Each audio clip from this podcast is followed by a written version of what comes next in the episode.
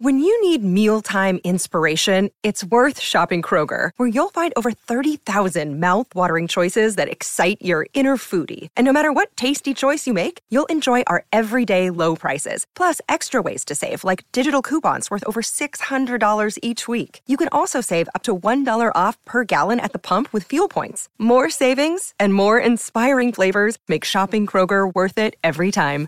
Kroger, fresh for everyone. Fuel restrictions apply. The Final Furlong podcast is brought to you in association with AtTheRaces.com, the ultimate resource for racing fans. Thanks for downloading the show. I'm Emmet Kennedy alongside at the Races pundit, Mr. Kevin Blake. Hello. Producer D's in studio. Hey guys.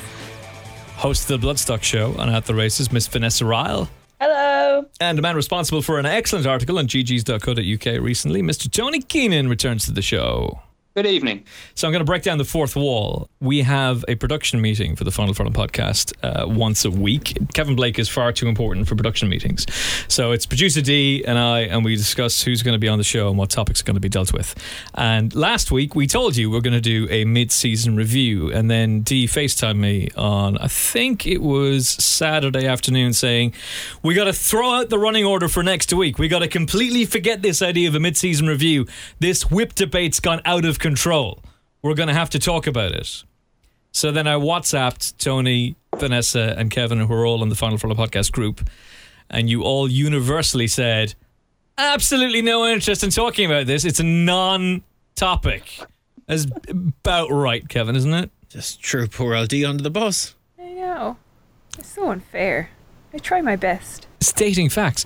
you were on the Sunday Forum. You got to fulfill a lifelong dream, giving Big Mac a good old fashioned spanking. Uh, which which would have inflicted no pain whatsoever because he did it with an air cushioned whip, and yet he still recoiled from it. I mean, when you hit Simon Holt, Simon Holt, I think wanted to actually properly deck him in the end uh, because He really did. the, the tension there is is for all to see. It just can't be hidden.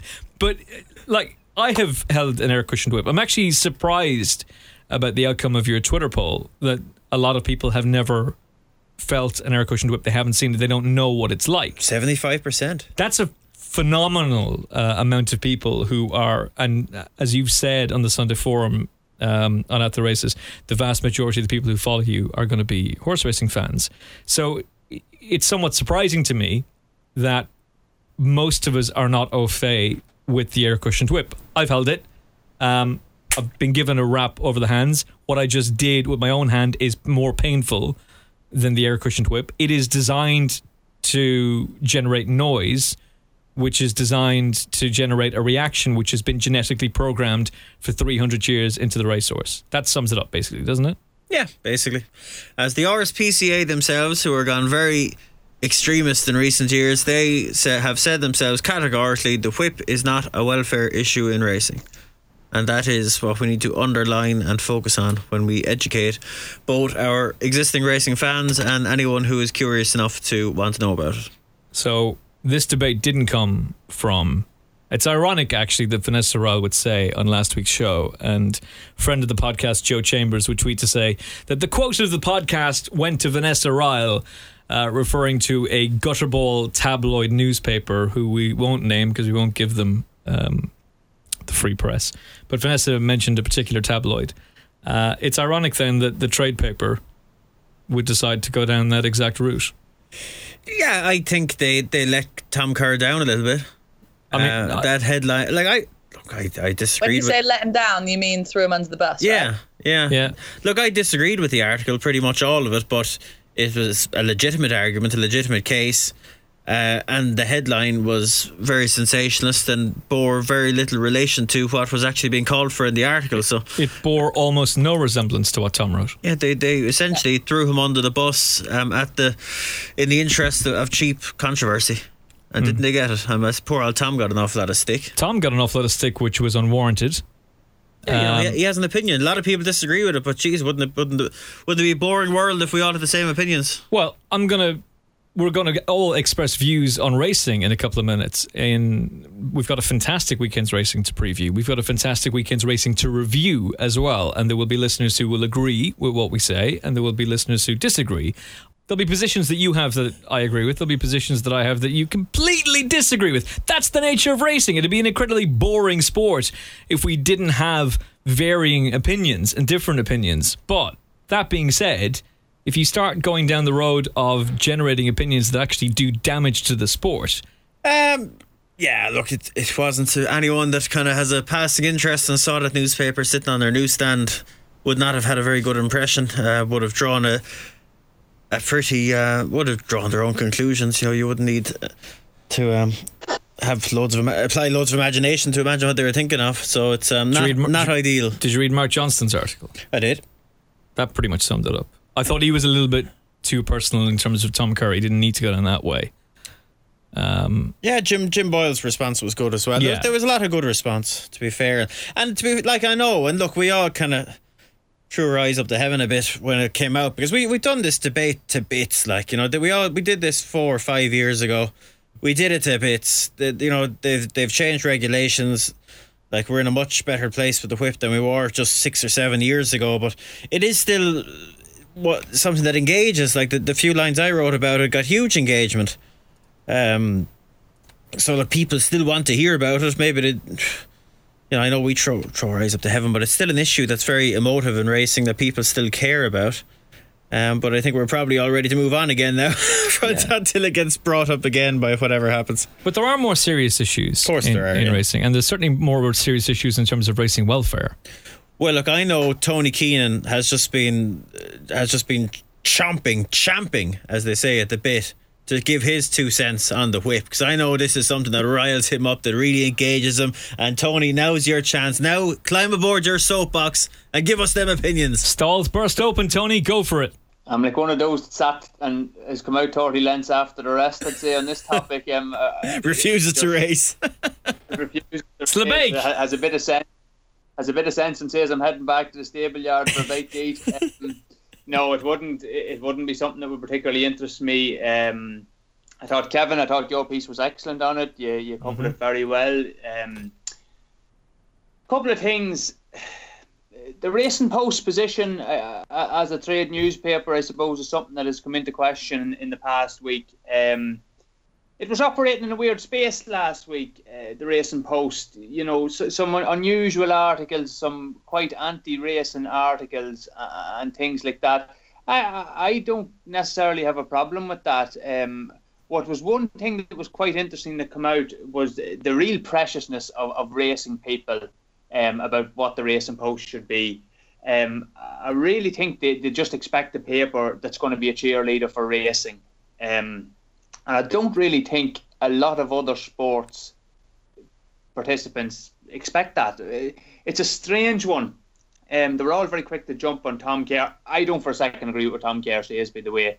Um, uh, I thought the article was based a lot around the idea of perception. I, I would have preferred more data than perception. Um, but yeah, uh, this this idea of the expectation of, in inverted commas, the industry that the industry have of what the racing post should be, um, I, I would have a, I would have a massive issue with that. I, I think they put the totally wrong end of the stick as as regards what that should be. Uh, the other interesting thing, and I want to mention this just in the context of something else that was out there a few weeks ago. Um, I wouldn't even rate the whip as a top five issue in racing at the minute. Um, to me, the, one of the big issues, and I just want to mention this because I attended a, talk there in, in UCD a few weeks ago by a fellow called Ross Tucker. He's at Science of Sport on Twitter. He's a, he's an excellent um, sports scientist, South African chap. He, he does a lot about doping in sport.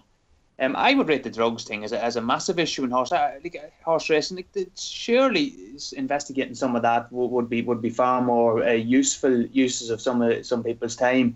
Um, just having been to that chap's talk, like across the vast number of human sports, like all the evidence points to um, athletes being extremely willing to dope, whether it be uh, proven through positive tests, a lot of the case uh, five or six years after the event, or through their own um, admission in um, what we say anonymous surveys after the thing. Like I, I cannot believe, and I, I'm not saying this in any sort of gleeful way. I, I, in fact, I'd be horrified at thought. I just cannot believe that racing can be any different. Um, it stretches the bounds of credibility to believe that there's not a lot of doping going on in racing. This is a sport, you know, that tolerates, you know, has a bit of a nod and a wink attitude sometimes towards skullduggery and things like that. And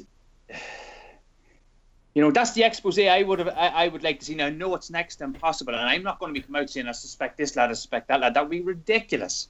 But um, that would be an issue that, that I think needs to be covered, and how, where they're at in terms of their, their testing protocols, and the idea that you know you have to give people notice to to, to, horn up, and when you're going to do testing, uh, I believe that's still the case with some um, breeding operations and things like that. that that's ridiculous. Um, again, I come back to this thing at Ross Tucker. He was talking about Kenya um, and how it's a bit of a what do we say? Uh, oh, a, a, an absolute bandit country in terms of doping tests and things like that. Like the, the people coming in to do the tests from Kenya have to have to look for a visa before they come in.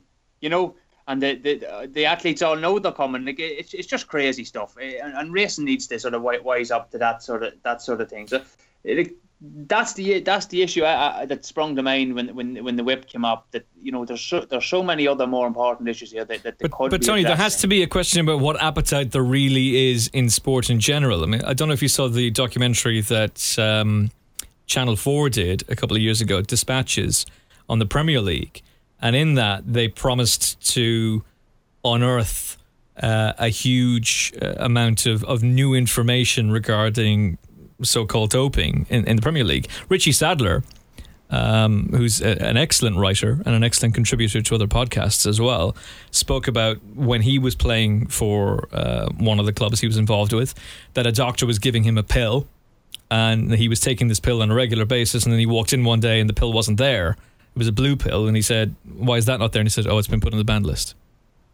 And now that was his own doctor was giving him that. But also, they went into, and it turned out that there wasn't as much as was being, I suppose, television shows like newspapers are entitled to hype things up to try and, and generate people to watch or to buy your product. But in that program, they were talking about the, the doping testing in the Premier League. And essentially, uh, it may very well have changed, but at the time, if Kevin Blake Tester turned up to a Premier League ground and asked to see Tony Keenan, and they said, "Oh, sorry, Tony's just left.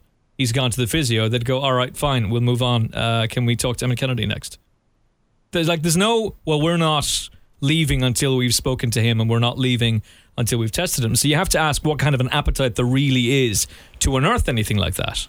What's a good example, and I'll give you another example from another sport again, just to throw it out there, would be mixed martial arts and the UFC. Yeah. Because what they had for they had testing for years and years. Joe Rogan talked about this only last week. Yeah, it's a, it's a really interesting example because they tested for years urine testing for years and years, and they'd get the odd positive and what have you. Yeah. But there was a perception there that it was it was very dirty, and it got to the point where the UFC decided to pay um, WADA to come in and conduct all the testing to very high standards. And all of a sudden, they started falling like flies. All of a sudden, guys that looked like Adonises when they came into the octagon were looking much softer. There's their cardio that seemed like endless in the past. All of a sudden, they were getting tired in a second, and it has really transformed the sport from a visual perspective because um, some very high profile guys got done, and it's proving very almost too harsh because a lot of guys are are failing tests, and then it's turning like it, has been proven beyond doubt that what happened was they, they took a, a, a supplement that was that was contaminated with something.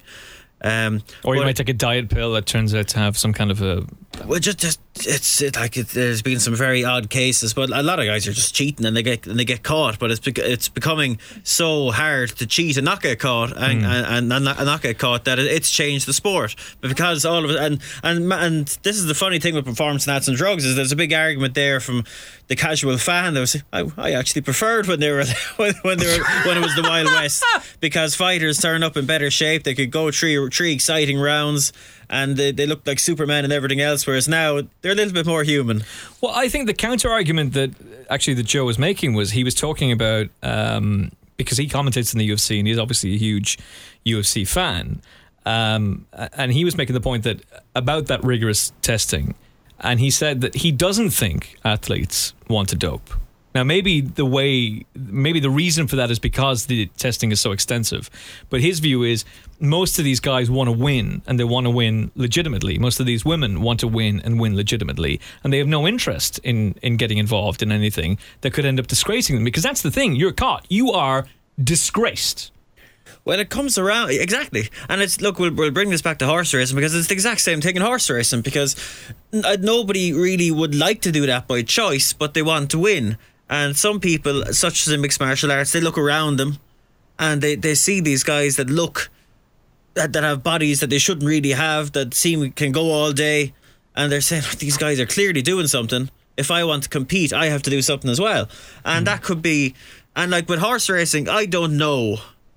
Like I, I can speculate all I want, but I don't know what the situation is. What I do know is that most trainers, I think it's fair to say, maybe not most, but an awful lot of trainers are, wi- are will be prepared to push the boundaries quite close to legality. I think, yeah, I think, I think in every sport, um, the, the, the black and white now way of looking at it isn't going to play. There are an awful lot of grey areas around supplements and things that are on the banned list or recently placed on banned list, and everyone is sort of trying to, to get the little edge there. Now, I, I think your man Salazar is a prime exponent of that i- i- in athletics, um, where they've all sorts of things where he, he's raving about this. Um, medicinal tablet or whatever and, and again you've got what you call her Sharapova there well, I know it's different in all sorts of other sports she's taken a, a tablet for a, a a heart condition or whatever it is and she, Claims innocence.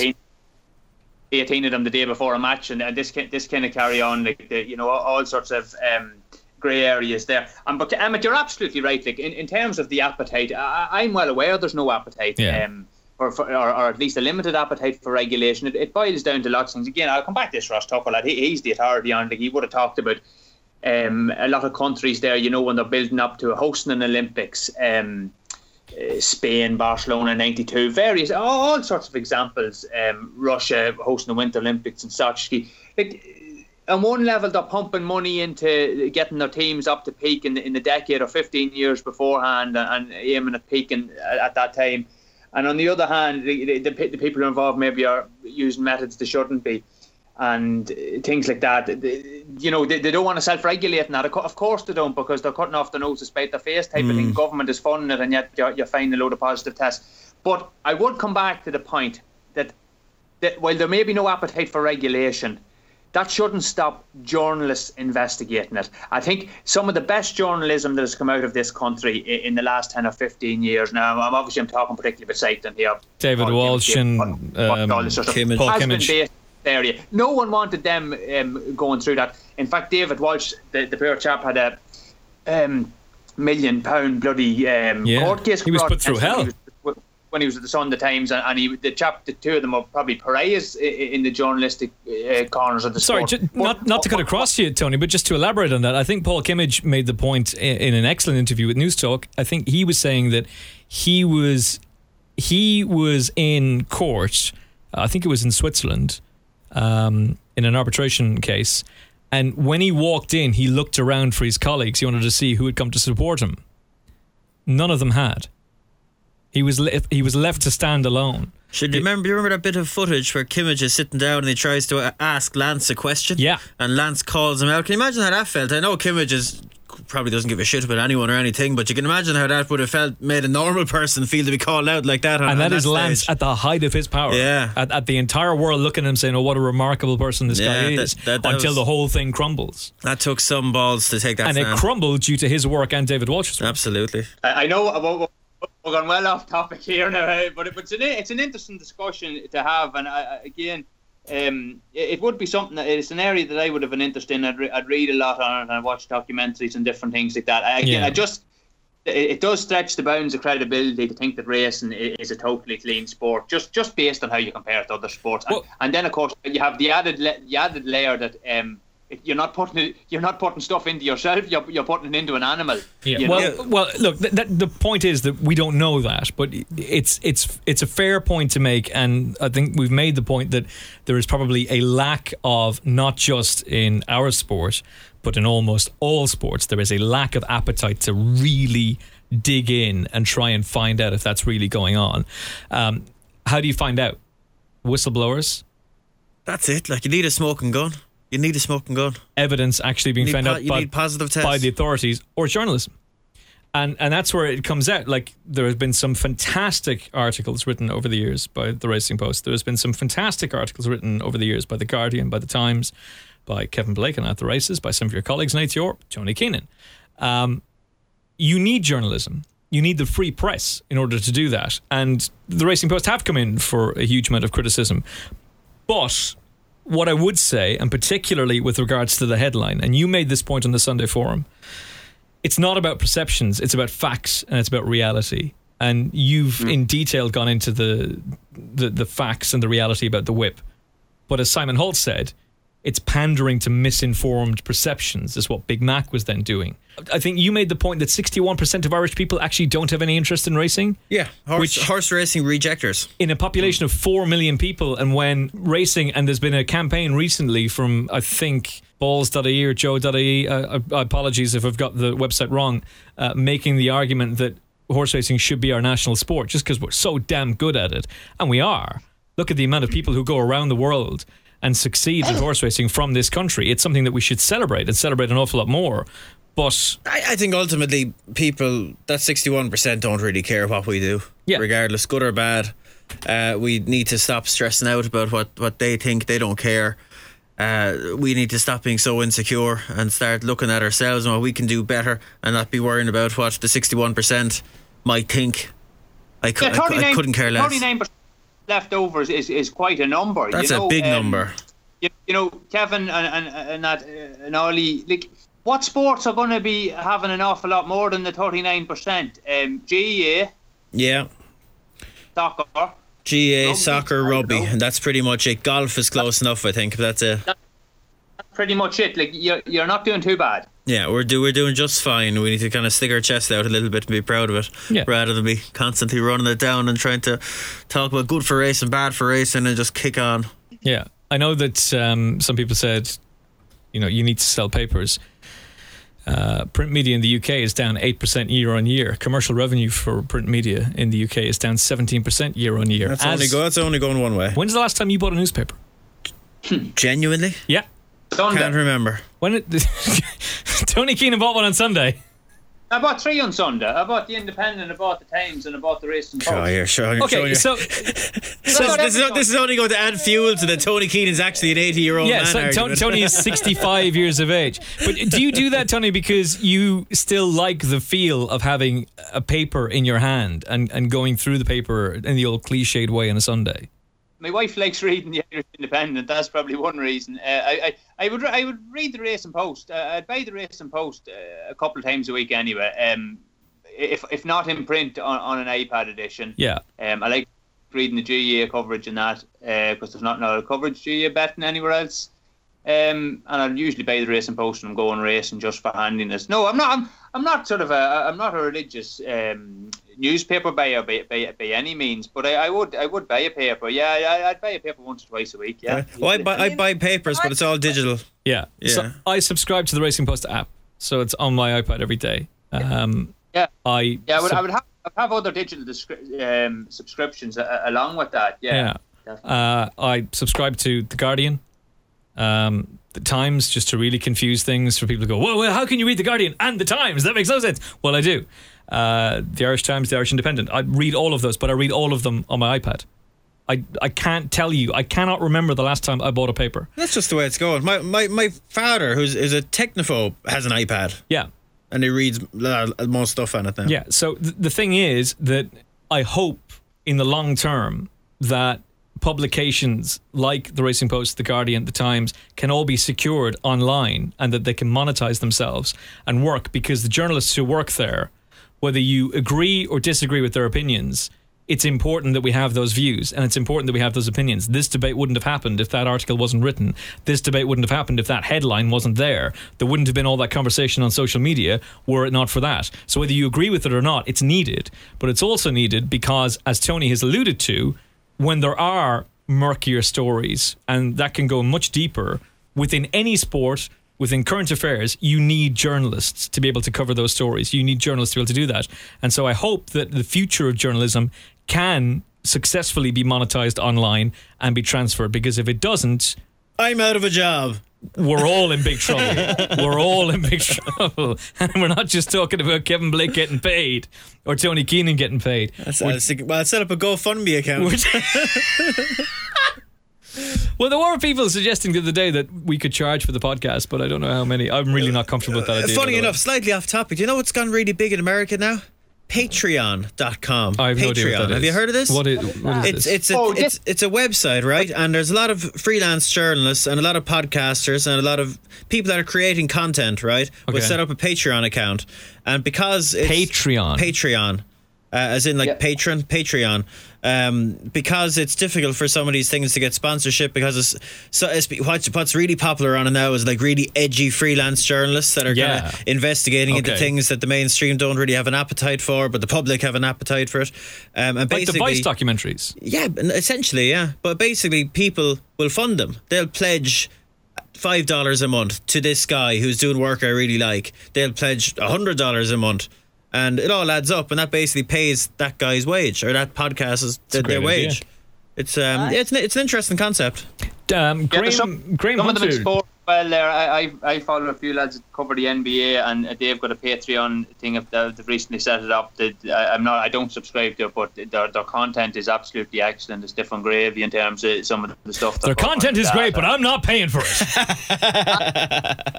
can't pay for, can't, can't pay for everything. I'm, I'm not um I would I certainly wouldn't be against paying uh, I'm, pay, I'm paying for a lot of bloody things but I, I'm not I'm not that um big enough into it that it would justify uh, paying for that because I know I just wouldn't listen to it. But, Yeah. um, yeah there's plenty of other things I'm paying for I can tell you in the race and things. Jesus uh, they're coming out every month.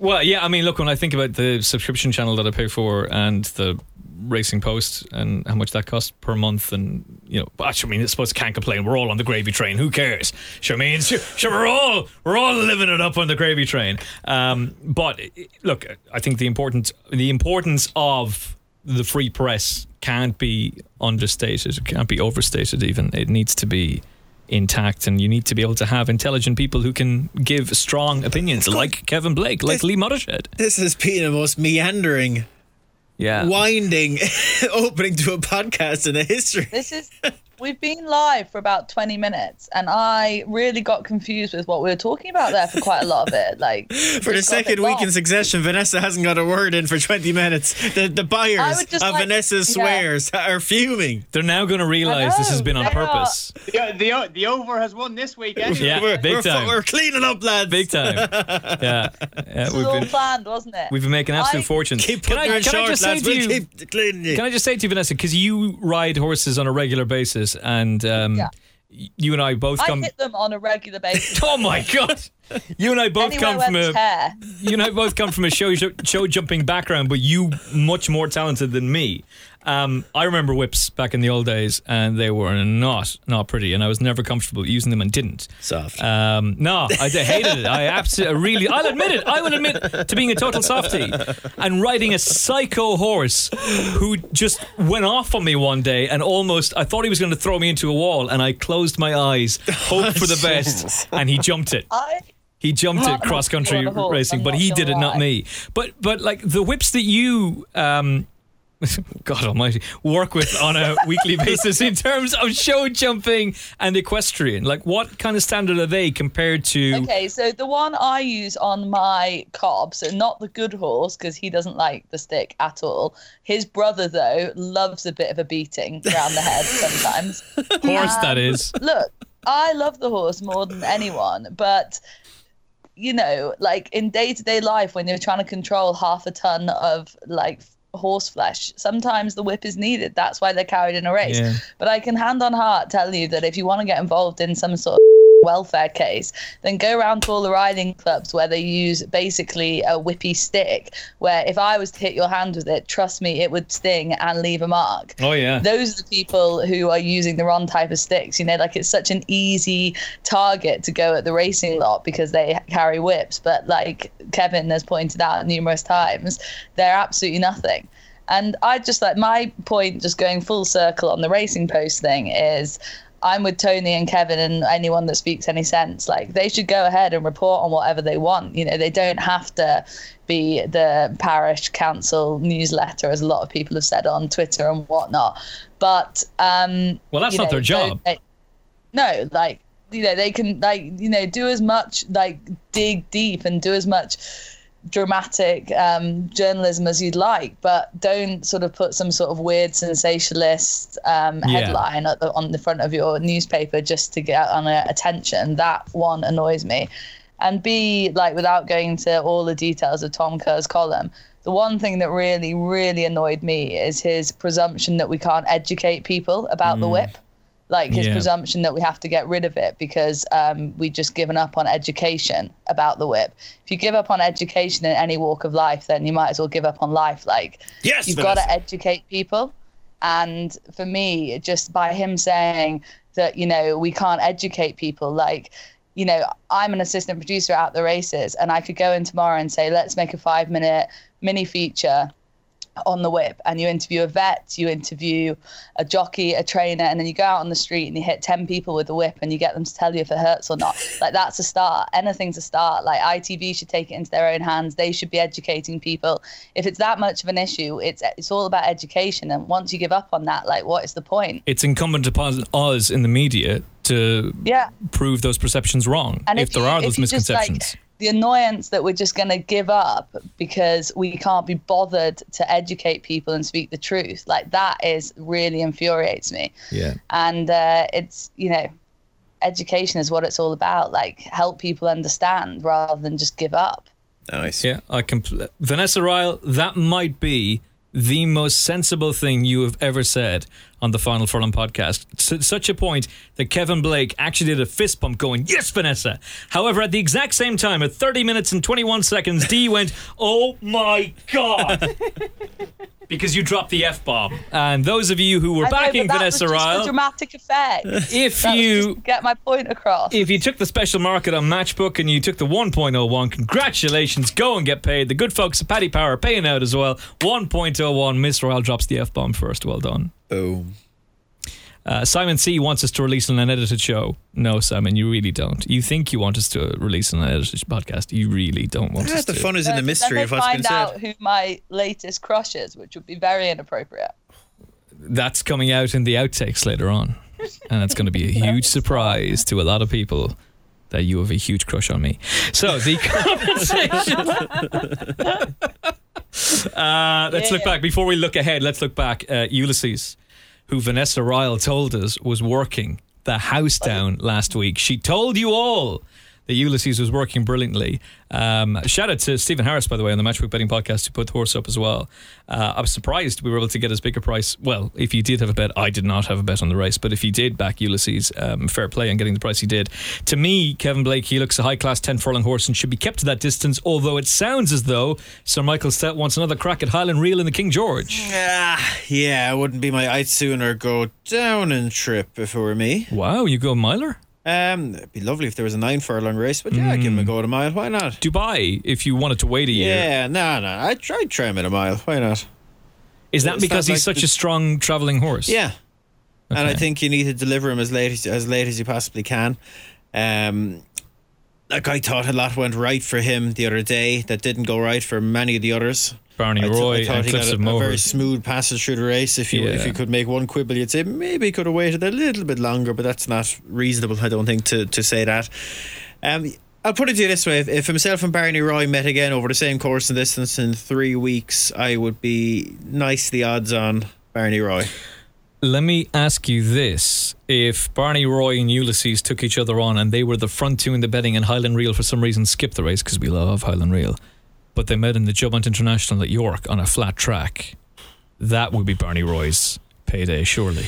How if they don't want to cop on and put a pacemaker in for him. They wouldn't really need a pacemaker and they need to do it well. That horse needs pace. He needs to. I would like. Look, I'm not gonna. Not going to, um, whatever the word is, whitewash what I said last week. I was very concerned about him over the trip. Uh, yeah, well, so was I. I think you were as well, Tony, were you? Uh, no, I think I was less concerned than you lads. Okay, well, well, I thought he had less basically little or no chance of being effective over that trip. I, I was, commi- I thought they were doing it because they've got a high class miler in Ribchester, and I, for one, would like to apologise to Godolphin and say how wrong we were about you. No, he's run an, an absolute storm. He has, yeah. And look, he's Like Jeremy Corbyn, he lost nothing in defeat. look, he's he's settled. He's settled fine, maybe. He's still pulled, He's learning, he's isn't he? pulled hard He's enough. but learning. He, he settled better than I thought he would now, given that the, the pace wasn't exactly rapido. D, what are you doing? Um, Studio work been done here, apparently. uh, so yeah, look, uh, uh, look, Tay clearly stays. He clearly stays, and he'll be better again with a stronger pace in front of him. I think. Um, and look, he's just a very good horse. He's a very good horse. Can we just talk about the winner, please? yeah, of Go course. Take it away, Vanessa. I'm delighted he won. Is that all you want to say? no, I just think that like we're all busy concentrating on Barney Roy, but why? Because he's the better horse. I I, I think. Yeah, I'm not like blown away by him. I mean, I know he tries really hard and he puts in good efforts, but I don't know. Like, Isn't it his was- stride? Isn't it his stride looks so. He's a, he's a powerful coach. Like, and look, it, he's very inexperienced compared to oh Ulysses. Yeah. Like, I'd like to think there might be a little think bit more to come. Ulysses is um, a very tricky horse to get right, but he Yeah. must be incredibly high class to travel into a Group One race like that, the way he did. Oh, he's very Um, good, definitely. And he is, you know, the old cliche, a sort of Michael Stoute speciality. isn't? Oh, I'm so fed up with this. I went there. of it. Bingo! I did it. I'm not even embarrassed that I did it. I went there. I think he's fed up of it. He's been typecast. I'm fed up of you. No, you're not, Vanessa. So aggressive. Tell the truth. No, you're not. No, um, look, I'm, I just, I just, I love like it's, it's- it's this sort of like clever Billy Big Bollocks thing to sort of like hone in on the second horse, but on the day he was just outclassed again. Outclassed. Um, it was a, a there was half a centimeter in it. Yeah, but he didn't win. I'm just, I'm just saying that like I don't, you know, I think that like we're we're bypassing the winner. I think Let- he's a very good horse. Let me and ask he- you this, Vanessa. Do you think the best horse won? Not on the day, but it, overall. Yes. Okay.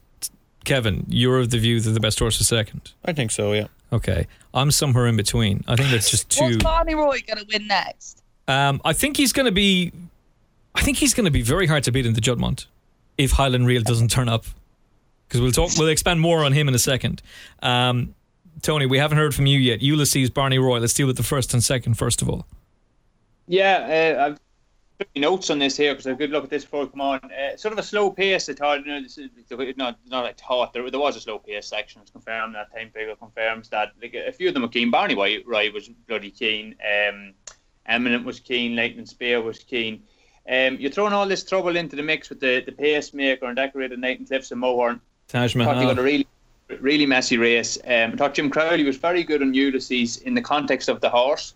Um, he does not want to be there too soon. He probably got there a little bit too soon in Royal Ascot. He has a quirk on him now. Um, I, I I would be adamant now that Ulysses has got a quirk on him. Um, he's He's tanked through definitely quirky. He's tanked through the race and he looks like he's going to win at two lengths and he's only just holding on at the end. Uh, I'd be with Kevin here. I think Barney Roy's the best horse in it. Uh, I think he's a right horse. Um, I think I think um, if it had been more of a battle, if the finishing line had been 100 yards later, Barney would have won it with a half a length. Um, great performance up and trip considering how keen he was and he's only having his fifth start. Um, hard to say what, what you would say about Cliffs and Moher. Like he badly snatched. he's lost four or five lengths at that stage and plenty of momentum. Um, although the, the Derby form, uh, I think you'd have to have your question marks over it uh, after the way Eminent ran. Like, He, he tried to give Pearl Decorated Knight a, a love bite uh, in the straight there. He, he, he, go, He bit of a went for him. He properly went Yeah. for him. So you'd have to question his attitude. And, you know, Eminent and Cliffs of Moher are fairly similar. Did, did Hang, hang on, sorry, sorry. Just, uh, I really want to talk about Eminent. I, I really do. I, I know, I I, know that he's got a big frame and all this. This is as good as Eminent is. Oh, I was Group 2 horse, I'd say. Yeah, and This I, is- I would have been fan of him going into the derby. I, I, I think he's had enough goals at this stage. Yeah. Um, And, and I know he's been talked up by by members on this podcast and indeed by members in the Matchbook Betting podcast. And I'm not having having a go at anyone who had that view or, or, or had that opinion. But you need to look at him now. There there might very well have been an excuse for him in the Guineas. You might very well have been able to come up with an excuse for him in the Derby. The fact that Jim Crowley got jocked off, I'm delighted that Ulysses won with Jim Crowley on board because it's nothing to do with the jockey. This is as good as the horse is. Um, did you see the shots of him going down to the start? It, I didn't quite realise he was as wild as he is. I didn't Actually, either. he broke a walk, walk rider's hip during the week, didn't he? Before? Yeah, I'd Oh, heard that, but it was I didn't know that. I didn't realize he was wild at the start, but like what he did mid race to um to, There were to just some, I didn't see him going down, but there was just some shots of him, and it's sort of like front legs, and like he's clearly just being a lunatic, basically. And um, and then there's just like a few other pieces of the puzzle put together, and I think I might have just for some reason not quite twigged, but he's obviously very, very fiery, as a lot of the Frankels are. Mm, Um, and I think you know, as we know, like that that will get in the way of winning races yeah. and that might just be the case with him, which might make him a good Group Two horse on his day. Well, we've seen it with, with other uh, sons of Galileo, Monjus, in the past. They, they used to get Yeah. very sweaty. Yeah. Um, Eminem to himself, like I, I, I understand why people are excited about him, but you go back to that Craven form. Doesn't Rivet really give you an example of how good he is? I think the last fella that was excited about him may have closed the door on their way out now after the weekend. Yeah, that's it now. I'd say that could Yeah, like, it now. But you go back to that Craven form and Rivet and what he has subsequently done is an example of this is what those two horses are. Rivet's gone now. Sold to Hong Kong. Yeah. He just hasn't gone on, hasn't gone on from the Craven, really. Uh, he ran to a good level there, but he just hasn't really progressed. To. Um, what are your thoughts, lads, on um, Cliffs of Moher? Uh, you know, season's getting away from him a bit at this stage. I know that's a shocking thing to say after only two defeats and that, but, you know, the window was narrow for these um, I agree. Italian prospects like him. You know, they need to be winning and winning well, these Group 1s when they're coming up. But where, where do you think he's going next? And uh, I thought he was very short uh, going into Saturday. I think I said that here last week. You did. Um, uh, you, you, didn't really. I know you didn't get a full gauge on him with, with, with things went wrong, and there was quite a bit of confidence behind him. But I just, how would you, you rate him, and, and where would you think he might go next? What do you do? Did he lose six lengths, got beaten five?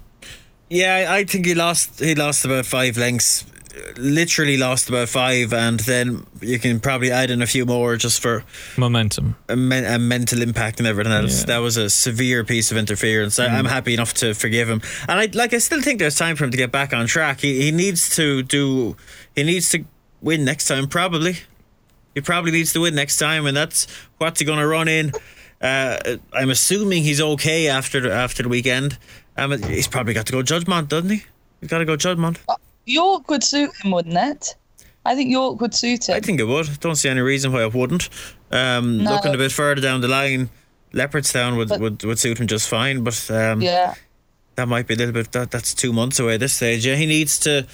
He needs to go to York. I, I, I can't imagine they'll drop him back to a mile at this stage. It's got to be ten. So Coolmore's representative Kevin Buckley gets in touch with you and says, Kevin, what do we do? What do we send this horse? We've got Highland Reel. He's going to go for the King George. Where do we get our Group 1 from Cliffs of Moher? You want to go Juddmonte?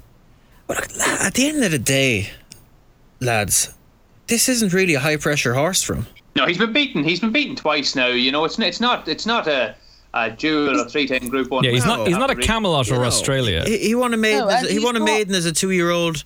He hasn't won. You know, he hasn't won a Group One yet. You know, he's not a sire right now. You know, he's got to go and make himself. You know, you're Yeah. not. You're not talking about a, a Churchill getting beat. You Yeah. know, that was a champion two-year-old and a, and a dual Guineas winner. You know, that's a that's pressure.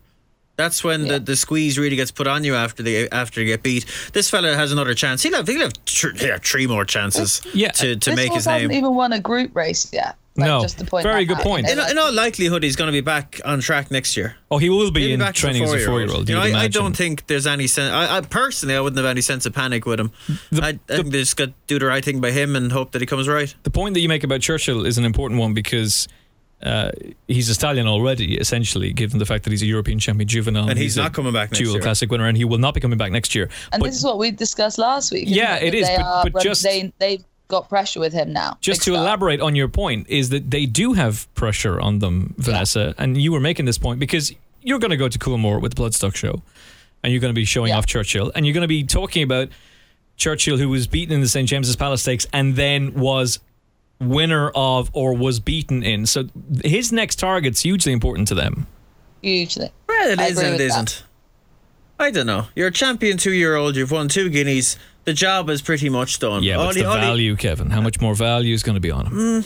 yeah, if you're a. Sussex Or- winner, you've of got a lot more value. course- And also, I don't know if can you I do. just point I out that if you do. um, with Churchill, if he now doesn't win something relatively prolific along the way, he falls into a Gleneagles category. Good show. So Guinea's winner, who then flopped mid-season and didn't really make it back, and we brought in ground excuses because that was best. Well, wasn't the problem there though that they kept they kept on pulling him like they ran they they pulled him from the Yeah, yeah, Sussex they they, did, pulled him yeah. from the was it the Prix Jacques Le Marois they pulled him from something else as well and then Champions Day wasn't Irish it? Oh, Champion no. Stakes and then they Yeah. finally ran him in the QE2 and he bombed. Well, I, I think that racing people, which which we'll refer to ourselves as racing people for in this context, But of course we are Kevin we're We- drinking the champagne beforehand big time racing people. but I think we get much more excited and put attach much more significance to this sort of thing than breeding people.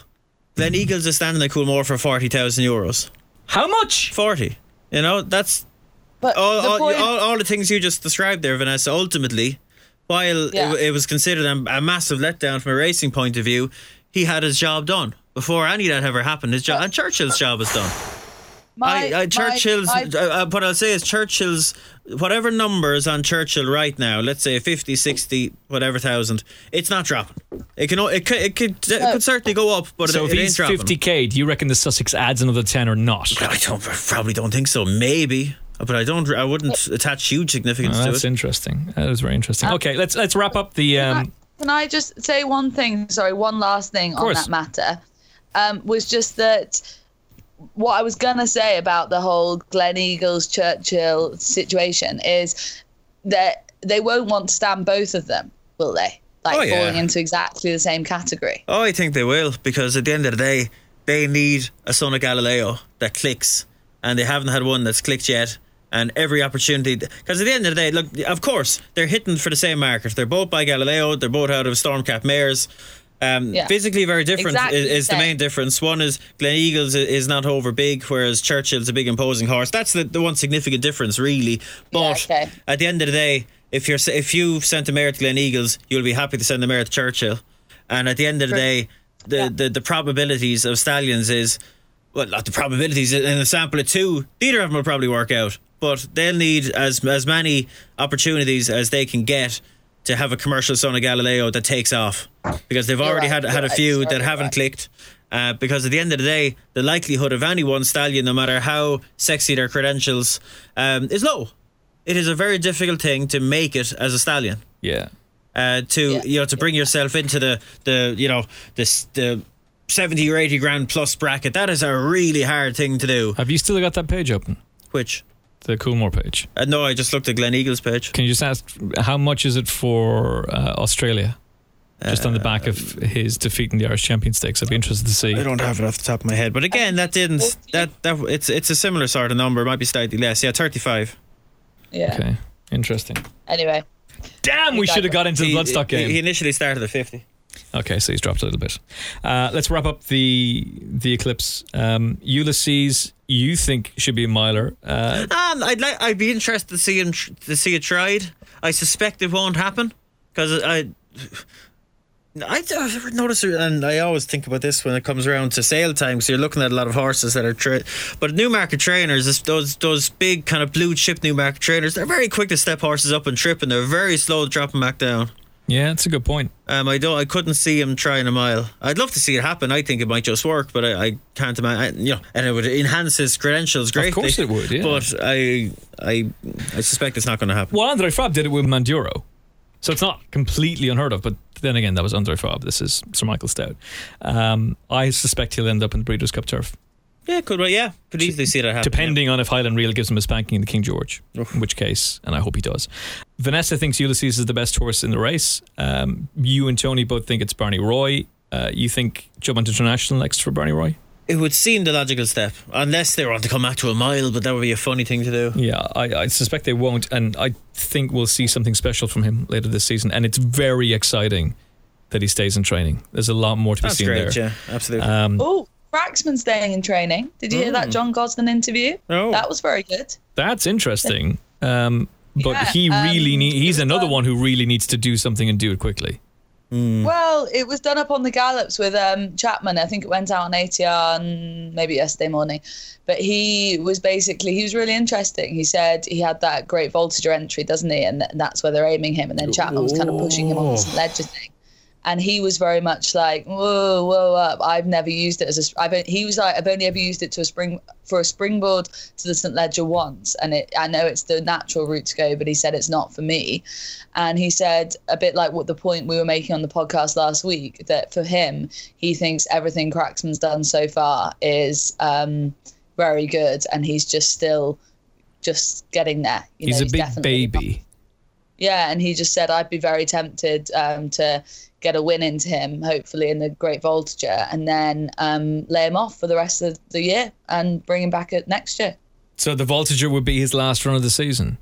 Yeah, that's what he was suggesting. He said that he needed to speak to Mr. Oppenheimer and all that malarkey. You know, he's playing a very trained line. It wasn't that much of a shocking interview, but um, it was just quite interesting. You, you know, when really pushed, when Chapman really pushed him, he was like, "Yeah, I'd be tempted to run him there, hopefully get the win into him, and then woe up with him and bring him back next year." Here's one for you, Vanessa Ryle. What if he runs in the Great Voltigeur, takes on Capri again, and gets duffed?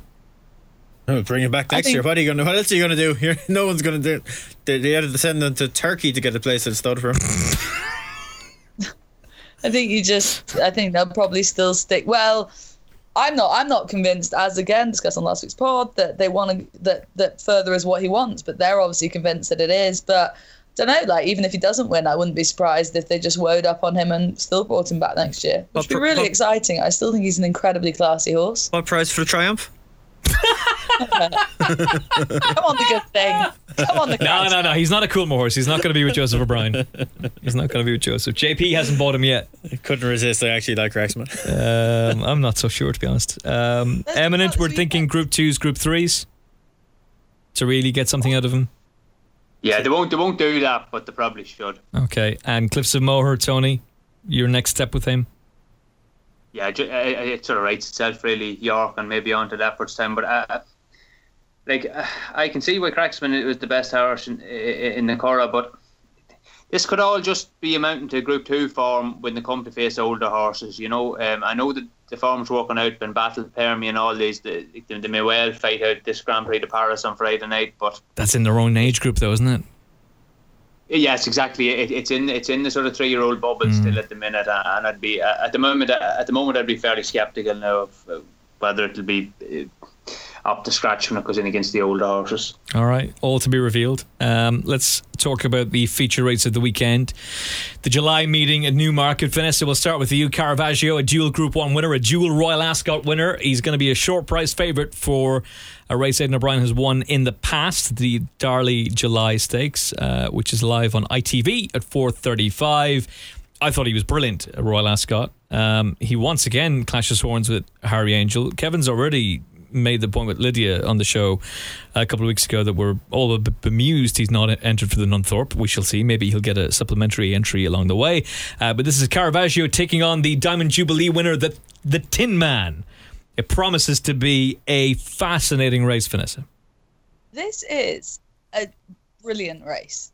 Like I have, I'm not a fan of the sprinters, but this season the sprinters have got me going good start. Like I'm loving it. It's great. Like they keep they keep battling away. They keep meeting each other. No one seems to be afraid of being beat. Everyone's throwing everything in there. I'm loving it.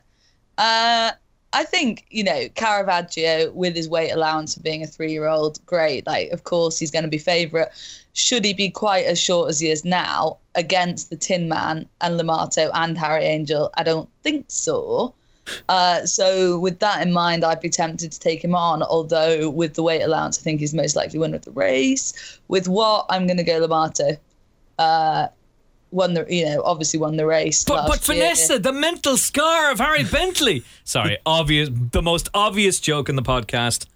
Boom, done. I mean, obviously the mental scarring is an issue, but I'm happy to, you know, give him a chance with the whole mental scar. Um, on the basis that we know he's an incredibly high class sprinter, that has won on the July course before, won the race before, and there is evidence to suggest that he didn't have an easy trip at Ascot, as we know. Mm. Whereas the Tin Man did. Is that because the Tin Man's a better horse? Potentially, but just at the prices right now, I'd be tempted to back Limato. And if the sun keeps shining, he's going to get his preferred ground. Um, I just think that it's going to be a lot for Caravaggio as a three year old to carry this run on. And although he looks incredibly impressive, like I say, at the price, I'd be happy to take him on. Harry Angel could, I think they should let him just go from the from the from the start. Just let him bowl along in front and see how long he can last for. Um, you know, he was very strong in the early stages at Ascot, and I just think that to, you're wasting as much energy as you're attempting to save. Um, so just if he's going to be like that again and bustled along, then just let him run and see how long he can last for. And it might, you never know, it might pay off. It probably won't, but it might. I don't think they gain anything from trying to hold him. Um, interestingly, Adam Kirby was interviewed by oh yeah, I don't even know. Probably, I think it was Zoe Bird somewhere. and uh, you know, he'd be a cheeky chappy, but he said when asked about taking Caravaggio on again, he said with a real wry little smile, like, "I'm desperate to have another crack at him," which I thought was interesting. You know, there was no buckling away. It was very much like straight with a wry little smile. I want to take him on again. So I think that shouldn't be um, ignored. But for me, I'd I'd go Limato. I just D, think that. D, are you all right? It's okay. Hey, I only Is- is this- once then. Is this going to be edited till midnight? Is it? it? Might take a little while, all right. Okay. Can I ask the podcast and everyone on it a little question? What Yeah. do you think is the the greater test of stamina? Six furlongs at Ascot or six furlongs on the July course in Newmarket? Now I have a feeling this is going to be a trick question, but I'm going to say six furlongs on the July course. Is a greater test of stamina. Yeah. What do you think, Vanessa? Um, I have a feeling this is a trick the question. ups and wrong. downs of the July course But I would have thought it's a greater compared to the steady rise of July Ascot. course. I would. My instantly, I say I think Ascot. If I'm honest, actually, Is stiffer. I think Okay. yeah, as a stiffer test, yeah. Tony, Tony? Keenan, have you googled this answer? No, I, w- I w- would have said Ascot, but it's on the pace to go really. do- Now, I'm not going to hold up the standard times as the be all and end all, but we'll just use that as the example. The standard times for Ascot and Newmarket over six furlongs, eh, the standard time is two seconds faster at Newmarket. Oh, really? Oh, Two seconds is, is a good hearty dozen lengths in a sprint. yeah. Um, and if you happen to want to take on Caravaggio, who you'd have to say now at one stage at Ascot did certainly look a little bit tap for toe in a very strongly run race. Well, there was for a second. Interesting. I, I was on air, so I had to be a little bit distracted because you know job. Um, and I remember looking at the screen, going, "Oh God, he's in trouble." I thought he was in trouble too. But then he wins so convincingly that it's easy in the end to look back and say, "Oh, but he was much the best horse." But for a, for a couple of strides, it did look as though he's in trouble. Are you going to make the point here that this could be a track that leaves him vulnerable, given that it could be faster here? On two fronts, I think it's a track that could leave him vulnerable. Because it is a little bit, well, I don't think it little bit probably undersells it. It's it's quite a it's quite a faster track. And my takeaway from Ascot was, God, you know, he wouldn't mind seven furlongs if they tried him over it. Okay. Um, and the next thing is, this will be his first time to tackle real undulations, ups and downs. That's the big attraction with Limato is that like it, the the July course. I think to any viewer watching on the TV looks like a relatively fine track to ride. I, I think, but uh, you speak to anyone who's ridden it, and it is like you say, up down, up down, and that is the big attraction with Limato. Is we know out of all of those top four in the betting, he is absolutely fine on that. You know, he's lickety split, he's little, it doesn't bother him. Yeah, and, Um, and It's a concern at the prices, right? Definitely, because you look at his form. Look where he's run. He's ru- he's run at Dundalk, the Curragh, Yeah. Ascot, the Curragh, Naas, Ascot. Those are all lovely, straightforward Yeah. tracks that, that rise to the finish, bar Dundalk, which is perfectly flat. And Caravaggio, as we talked about the other week in the, on the Ascot review, he's not the world's cleanest mover. And And just the first time going down a hill in a race where he'll need to be at his very best, it's just a small doubt. And it's a small, it's a, it's a, well, it's a small doubt, but it's a big enough doubt for me to to swerve him at even money, definitely um, and try and find something against them. He's making the market for the rest, and I think it's look. He could go. I, I look, I, and I, I sound like I'm down on the horse, but this is me doing my usual thing with a big ra- with a big race fav. I'm trying to find a vulnerability to justify taking them on. That's just what I do, and that's my reason for for taking him on. And what do I take him on with? I, I really like Limato. I was disappointed with him the last day. Um, is the the most underrated horse in this whole division the Tin Man? Possibly. Underrated. He is gets no credit. Although On uh, fast ground, he's very good.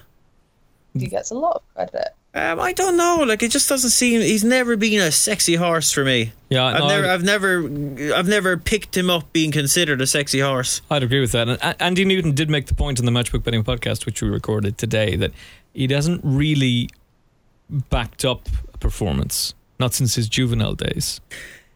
And I think he's also never run at Newmarket. Well, I'll make the point. Yes, he he also is unproven at undulations, Yeah. but at least he's not even money. But you look, true. uh, you look at his form pattern. Forget about his two-year-old career. Like you say, he backed up performances in a two-year-old career. But let's take that. out. Let's look only after that and look at the ground conditions from from his three-year-old from his um, what'll it be from his four-year-old season onwards. It goes good, lovely, good to soft, uh-uh. Good to firm, great, soft, not good.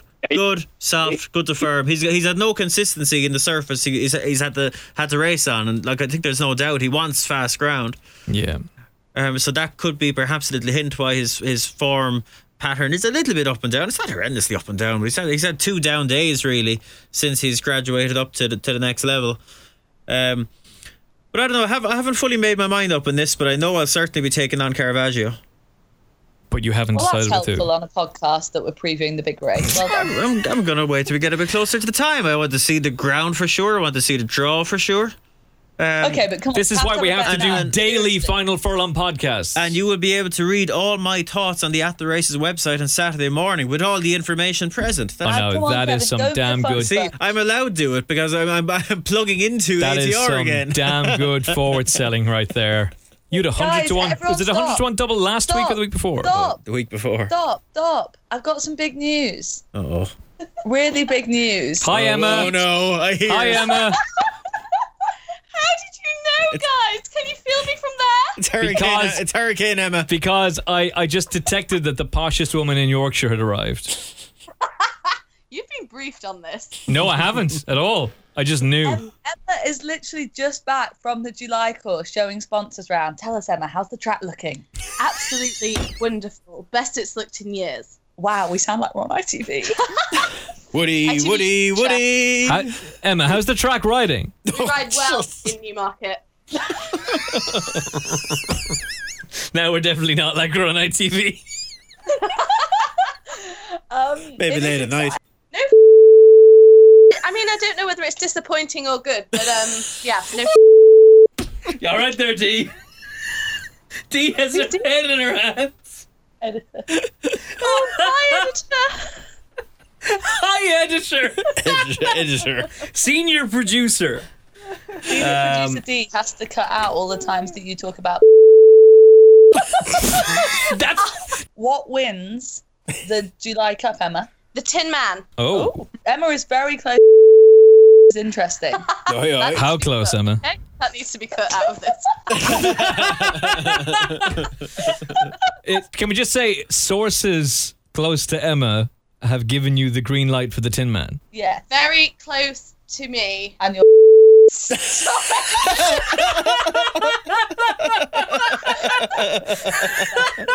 Tony, are you all right there? I, I have a lot better things to be at than listening to this. Sh-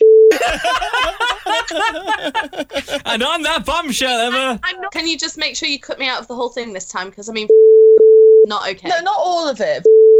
Out. And how much of this gets cut, D? all of it. I'm trying to find a husband. Telling them I like it's not helping my cause. Ah, hey. Do you like it? Do you? Depends on the husband. See, exactly. Yeah. Depends on what you're into, really. See you in Right. September. See you September. Bye bye now. Bye. Right, off you go. That's the hurricane that was. Let's get back on point before Tony faints. Uh, I have no idea how Dee's going to edit all that, but anyway, there may very well have been uh, Vanessa's friend Emma just featured on the podcast. Uh, we Maybe got- we not. gotta leave some in. We gotta leave some in. Dee's got a raised eyebrow there. So there you go. Anyway, that's just another episode of the Final Furlong podcast where can we get a sweeper of it's another round of Vanessa Ryle's friends. All right. So we have heard from Emma that the Tin Man is apparently a good thing. We've heard from Kevin. Uh, who wants to take on uh, Caravaggio? But you can read all about it on the At the Races app. Oh, I know and at why. I I ju- AtTheRaces.com. I just don't know what with. yeah, that, well, that's kind of what I actually meant to say. Uh, Tony Keenan, solve the puzzle that is the July Cup. Very interesting point that Kevin makes about about Caravaggio and the undulations. Hadn't thought of that. And, and Neither did I, to be with a honest. horse- with a horse that um, needed the strong gallop now the last day and it's been two seconds quicker track. Uh, both of those are very very good points. Um, I I would have thought he was hard to oppose here. The the problem with this these horses coming from the the Diamond Jubilee is uh, I would find it very hard to split them. You- Like there really was nothing between them, and there, were, there was bits and pieces of trouble. So I, I couldn't come up with any sort of strong view as to why they would one would finish ahead ahead of the other. Um, if you're pressing me for a bet, I'd probably chance Harry Angel maybe without the favourite. Um, he probably shouldn't reverse form, but then the easier track might suit. He, he's going to be what three to one maybe without the favourite. Although that said, um, tis marvelous. You would have liked to see him run a little bit better now at Sandown um, on uh, last Saturday. I do have a, I, I do have a, a, a rare Ballydoyle horse. I do fancy though this week. I, I think there's a horse that's the right price in the um, Falmouth Stakes. Roly Poly there uh, nine to four. Geez, she looks more like now eleven to eight, six to four me now. Do you think so? Um, Because funny enough, I, w- I was looking at this earlier on, and I was going to lean with the Godolphin horse who won the Group One on Arc Day last year. I know she's making her season reappearance, the Dubawi daughter, uh, Wuheida. Um, and part of my reasoning, well, I know you recommended Roly Poly without the favourite at Royal Ascot. Like Winter beat her well, and she's beaten her well the last twice. But I, I guess, I guess her form from her last two performances does read quite well in the context of this race. Well, a couple of things with Roly Poly there. Um, she got closer to Winter than she did at the Curragh. Yeah, I, I would say she's a lot better than the form uh, at, at Ascot than she was at the Curragh. I couldn't believe how she was ridden at Royal Ascot now, to be honest with you. Um, she was completely sacrificed for Winter. Um, going from the front, this has not been the thing with her at all. She she has been dropped out and was ridden to pick up the pieces in the Curragh. I thought that was a savage run. Um, she got into an awful duel with the French uh, the French horse um, early on, uh, and she bet her off, and she come back for more to finish. She has some brilliant time figures now from last year, and I think she's only coming back to that form now. She's approved. She's won at at the July meeting last year. I think she's much the best of these now. I genuinely think she's five or six pound clear of any of these. The the ex John Oxx horse, the Sea of Grace, that French Guinea's form now is ordinary. I would say she might want a bit of soft ground. You have this Godolphin horse that has missed every target under the sun since the start of the year. We're here, and I'm not saying she's a bad horse. Far from it. In fact, that, that's decent form. Come back from Arc Day, Senga's come out of that one, the, the Prix Diane, all this kind of stuff. But she's a horse first time out against Roly Poly, who is, I think, absolutely at the top top of her game. You know, she reminds me. Um, it reminds me a little bit now of Minding and Alice Springs last year. Everyone's looking at Alice Springs. Ah, she's all right. She's all right. She's Group Two. She's Group Three. But you know what? When, when Minding sort of was put up to ten furlongs, Alice Springs was well able to win the, the Group Ones confined to fillies, and I think they're thinking along the same lines with Roly Poly. Um, I, I think she's a right bet now at five to two or nine to four. Sorry, as she as she is now. I, I think she's much the best of these now. all right. I think that um, the points he makes about uh, Sea of Grace, that was a very weak group one. She was second in. But um, the Wuheida horse, I'm sure she's a really lovely horse, but all the way along they said she was an Oaks horse. They said they'll they'll enter in the Guineas. She might run in the Guineas, but like all the time they hammered home that she was an Oaks horse. Hmm. And now they're bringing her here over a mile. It's just it just seems a bit obviously it's her first start back. So when I what I'm sorry, what I'm trying to say is when I first looked at the betting, I thought she's big, But actually, Oh my god. when once you think about it, she's not at all. It's her first run back, and it's uh, probably in hindsight going to be a trip that is too short for her, and she's going to show her best over much further in time. That is So a very good observation, and Deirdre is going to be awake all night editing this podcast. By the way, and most of it is to do with you. You just dropped another f bomb. Oh, sorry, I didn't even think. Actually, seriously, I didn't. Sorry. Right. So Sorry. you you you There's another horse in this now that's a wild price as well. Uh, um, I, I know I'm tipping the favourite here, but th- there's a horse here that shouldn't be 40s or 33 to 1. A horse that's going to be Mick Channon called Opal Tiara. Um, I think she hasn't a things go away the last twice. She ran over in the Curragh second to Creggs Pipes. The ground went against her completely. Um, she actually ran well to be second, considering the ground. And um, she ran in the Usherette Kima race at Royal Ascot, and she just got. I think there's people haven't seen this at all, but she got absolutely every bit of trouble that was going in that race. Um, put like this: she, she's not a 40s or a 50 shot. I backed the two of these at the start of the week, like, um, okay? and I'm very happy with the two of them. Uh, um, I I think Roly Poly will win, and I think Opal Tiara will, will run outrun her odds too. You have made a compelling case for Roly Poly. Just wrap up your selection for the July Cup for us. Oh, no, I, don't- have one. That's what I'm saying to you. I'm going to give you something you actually fancy here rather than spoofing it on the July Cup. Okay, uh, compelling case from Tony uh, for Roly Poly. When is, when is this podcast going out? Um, Thursday, tomorrow morning. Thursday morning. Right. Well, I've another one for you then. Go for it. Sorry, I'm going on absolute solar run here, but anyway, um, if I love out- it when Tony goes off piste. Um, well, if, if if this is out now before tomorrow at Leopardstown, Jesus, there's a good horse there running in the in the in the Nasrullah handicap at Leopardstown tomorrow. This is a, would be a strong handicap uh, over ten furlongs. Uh, the top horse, horse Trinby Ger Lyons' been named Elusive Heights. Um, I had a bit of crack with Jer on Twitter there last night about um, we, he was talking about how his horse Savannah Storm got harshly treated. He got a, a few pound for running place in the listed race in Roscommon on Monday night, and I was saying to him, "What did you expect running him in the listed race? Did you think they were going to leave him alone?" Um, and he was saying, "Look at uh, we were sort of back and forth a bit," and he was saying, "I said, well, you can't really." You can either go for the good handicap uh, or you you can go for the black type, but you can't go for the two of them at the one time. You might be able to go for the handicap first and then on for the black type. But uh, it's interesting that with elusive heights, he's got he, the horse has got a bit of black tape already, but now he's come back for a good handicap. And um, he, to me, is just an absolute class horse in this handicap. He, he's running off um, 102 or 103 tomorrow night, and I would be surprised if he's not uh, fit to get up to a mark uh, up there near 108, 109 anyway. Oh. Uh, I thought he ran. He was very unexposed last year. He was one of these horses that Kevin, you'll remember this. Do you remember Johan back come down at the Curragh there, and geez, it was a very dirty incident there. Yeah, He- He, he was involved in that. He was going to be involved that day. He, he ran a couple of great races last year, particularly one when he was second to a real all-weather specialist up in the dog called Hawk, trained by Johnny Murtagh. And I thought he ran a crack off first time back this year when he was second to Ger Lyons' other horse, Brendan Bracken, on uh, soft ground mile at Leopardstown first time out. I thought that was a great run because soft ground wouldn't be his thing, and ten furlongs maybe more his thing than a mile. So um, yeah, I, I thought he, he, he was a, he was a I, I would have had him in, in his favourite in this, a, a sort of a classy horse. And I like the fact that Jer's going for the good handicap. He can get the bit of black tape later because I think this horse is well handicapped. Okay, Even though he Elusive Heights. back of 100 102. Elusive Heights 755 at Leopardstown. Of course, the problem for this horse, and I'm sure he is a good thing, is that he takes on the mighty Elval. Yeah, Elval back up to 10 now. No, no. I've got one for you tomorrow. for me. I You won't be following him I, in. No, I'd prefer him at a mile. Okay, Vanessa, give us your one for Thursday. Thursday, last race at Leopardstown, Mountain Rock, ridden by JJ Codd, seven to Uh, four. wait, hold on, hold hold on now here now. Why, who trains that horse?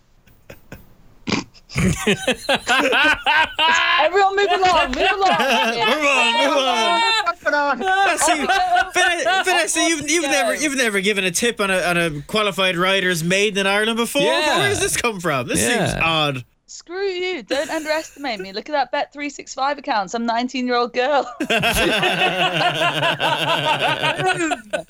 Away and gone. Seven to four. Knock on the door. Are, are, we, are we doing the Bet three six five thing? We'll talk about that towards the end. Uh, your thoughts on the Falmouth Stakes? No great thoughts. I'm, I'm surprised to see if Grace is as short as she is now. Um, I thought that was a bad. You've been guineas. disappointed with her, haven't you? Terrible group. No, one. no, I, I think she's quick. I think she's good. Um, I'd ra- I think she's worth a try at 7 Mm-hmm. No, I really like that filly, but I'm surprised she's that short. Are Look- you I'd going to see her to? go well? But I'm surprised she's that short. I can see Tony's case for Roly Poly. Absolutely, that being the wrong price. Okay. Are you going to be at the Curve or at the races? Um, yes, I will. Excellent. Do you, do you expect Frankie Dettori to be doing a flying dismount after Enable absolutely bolts up in the Oaks, or could Aidan O'Brien get another classic in Ireland? Should we not talk about the feature race first? The Anglesey Stakes? no. Go on. Well, Corey. on April 20th, 2012, in a stable in a place called Golden in County Tipperary, a little grey foal was born. A foal that would go on to be called How much more money are we going to lose on George Bowen? George Bowen. How, how The. Irish, the Irish handicapper's giving him two pounds extra on top of the nine pounds the English handicapper gave him for bolting up at Nottingham last time. How much money are we losing on him this time? It'll probably be fab for this, you know. I, look, I, I, I, I almost certainly won't back him. He, it'll be, it'll probably be too short given the type of race this. But if, if he has a good draw, he's going to go close because all Mickey taken aside, it's last time was as good as he's ever looked to me. The, his action looked fabulous. He just looked more in love with the game than ever now. he And was good. He that was impressive, to be fair. Jibbed up. Yeah. FYI, my love for George Bowen is about as much as my love for rubbing nettles in my eyes. I thought you were gonna, I, I, was, very, I, was, I was certain you were going to say herpes there, but alas. Very, very painful. Herpes is less painful. I wouldn't know. Uh, how would you not love George Bowen? Oh, we did love him until he cost us a fortune. So we lost all our life savings on him.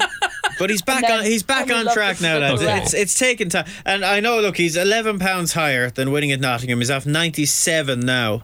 Is this not too steep for him? Uh, you bear in mind, like I like he was second in um what was the Silver Cup at Ayr Yeah. off ninety five. okay. At the end of a really long season, like less than a week after he won the the, the, the race in Irish Champions weekend, I think at his very best, he's capable of, of going in, going in off that mark. Also, these uh, English horses coming over here over these trips, they tend to do very well in Irish handicaps. But that, that's why he's got an extra two pounds. yeah, because the Irish it- handicappers had enough of this British dominance. Because if you think uh, the Irish success in, in English handicap hurdles is a little bit much, go do the stats on English sprint Yeah. handicappers in Irish Premier handicaps. Good who's God. um who's riding George Bowen on Saturday?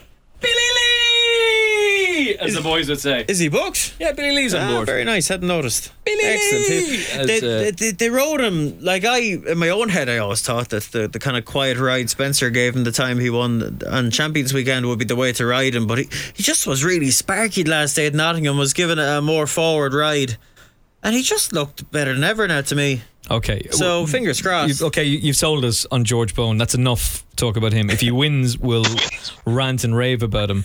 Um, if he doesn't, it's another case of oh my god. Uh, Irish Oaks. Is this just a case of enable wins? I'd like to think so. I, I really liked her now. Um, a lot of the focus post race after the Oaks was on Rhododendron apparently not staying. I don't really buy into that myself. Um, I just thought Neither Enable, Enable Yeah. was just better than her. Yeah. And quite a bit better than her, five legs better than her.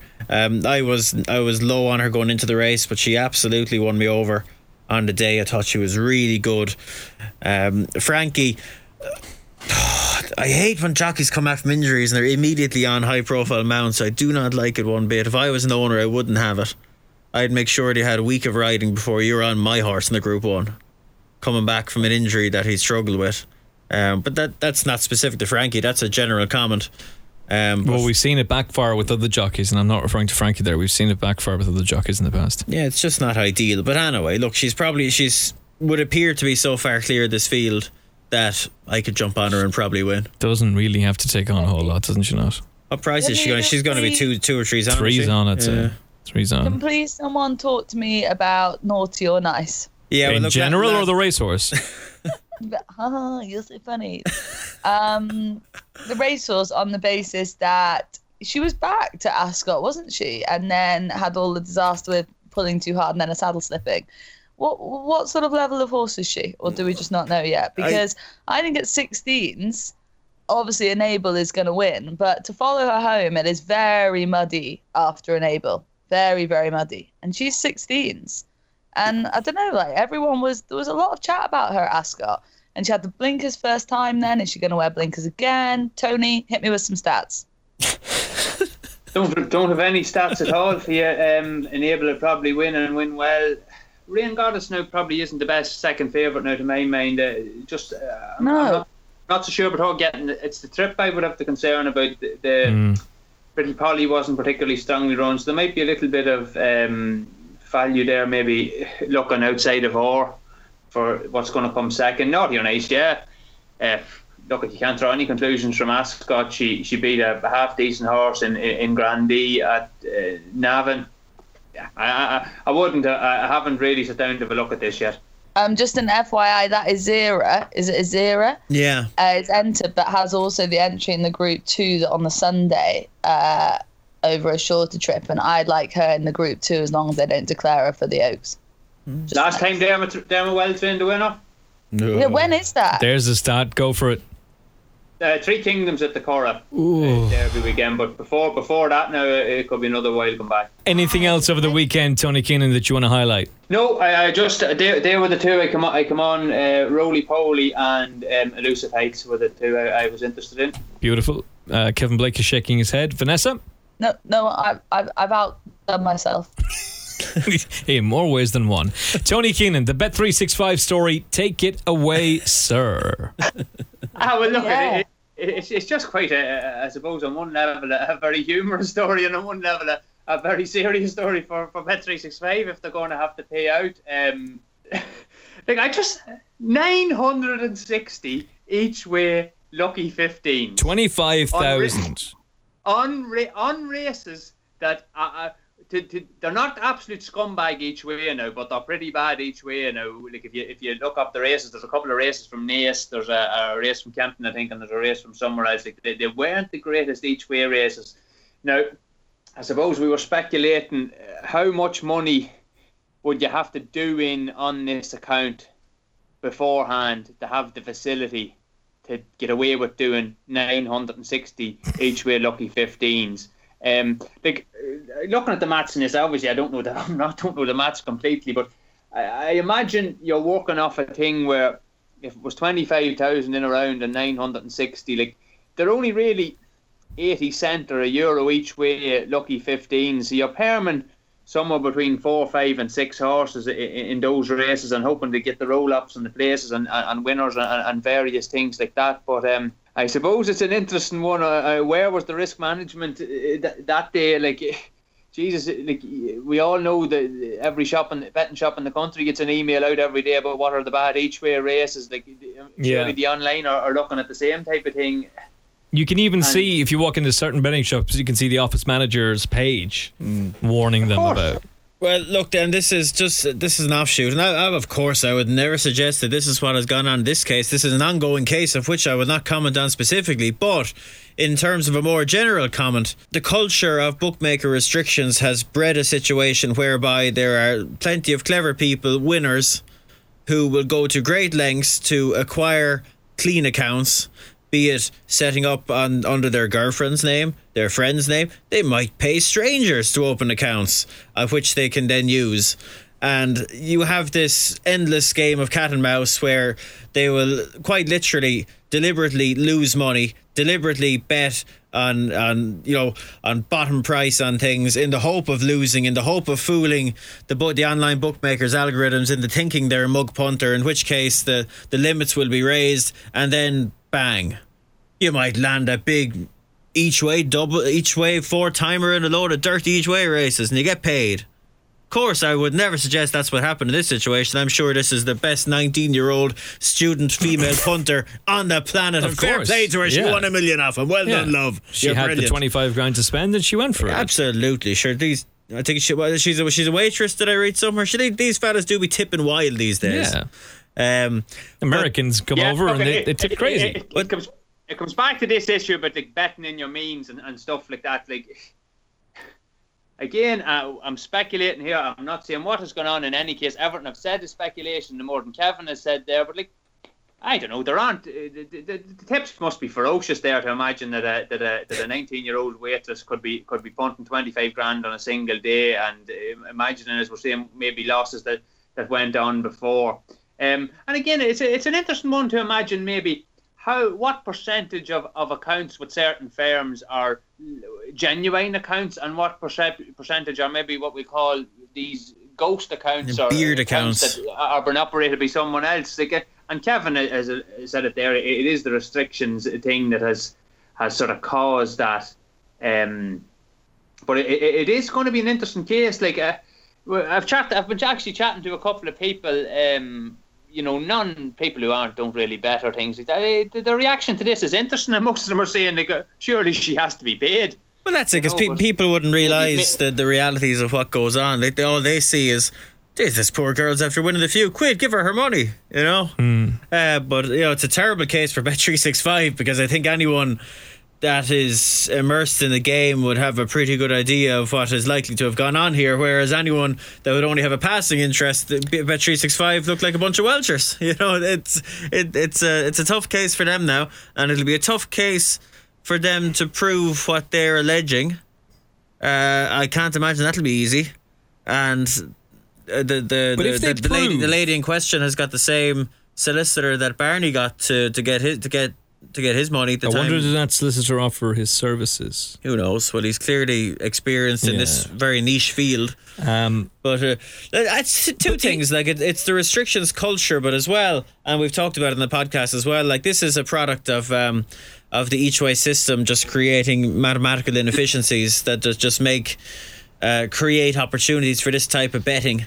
Um, and we just we just all be better off if, if the each way system didn't exist. It would. What's the point? I, did, I didn't know Deirdre had any relations up in Belfast, but so there you go. Um, does he?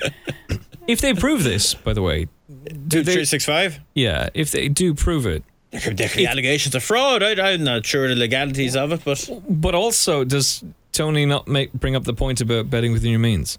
That's that's ultimately her business, isn't it? She, no, she she could be a fabulous punter. It's not, Well- it's a far from beyond the realms of possibility that. Geez, I was I was betting a fair few quid when I was nineteen.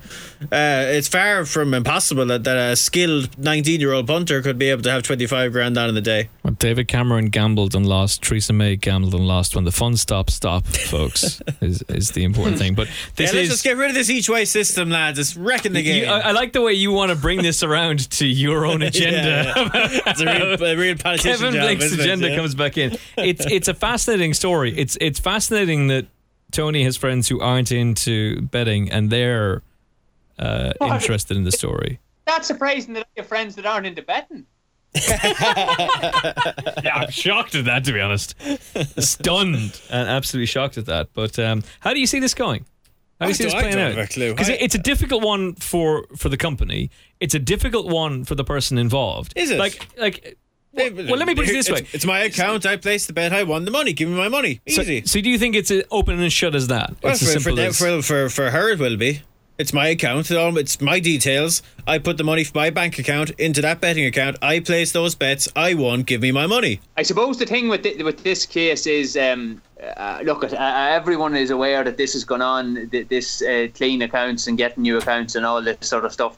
It's just this is a this is a really egregious example of it now. Like there's, it's one thing, uh, lad saying, "Geez, I want to have a fifty or a hundred each way on a horse and I can't get on and uh, use twenty the pal's grand. quite quite another thing systematically betting 25 grand in a combination of 960 each way lucky 15s where the mats are uh, stacked in your favour this is this is taking it to a whole new level but if you're if you're going to pay the lad that is getting the 50 or the 100 each way on a horse that he sort of fancies he's studying a bit of form do you not then pay the other I don't know It's the sheer audacity of it. It's just unbelievable. So listen, if she did it herself, fair play. It's but the it's, product of this ridiculous Yeah. system we have right now. yeah, no, it's uh, th- there's a lot. Do you think that this could bring about a revolution? Probably not. Talk about a revolution.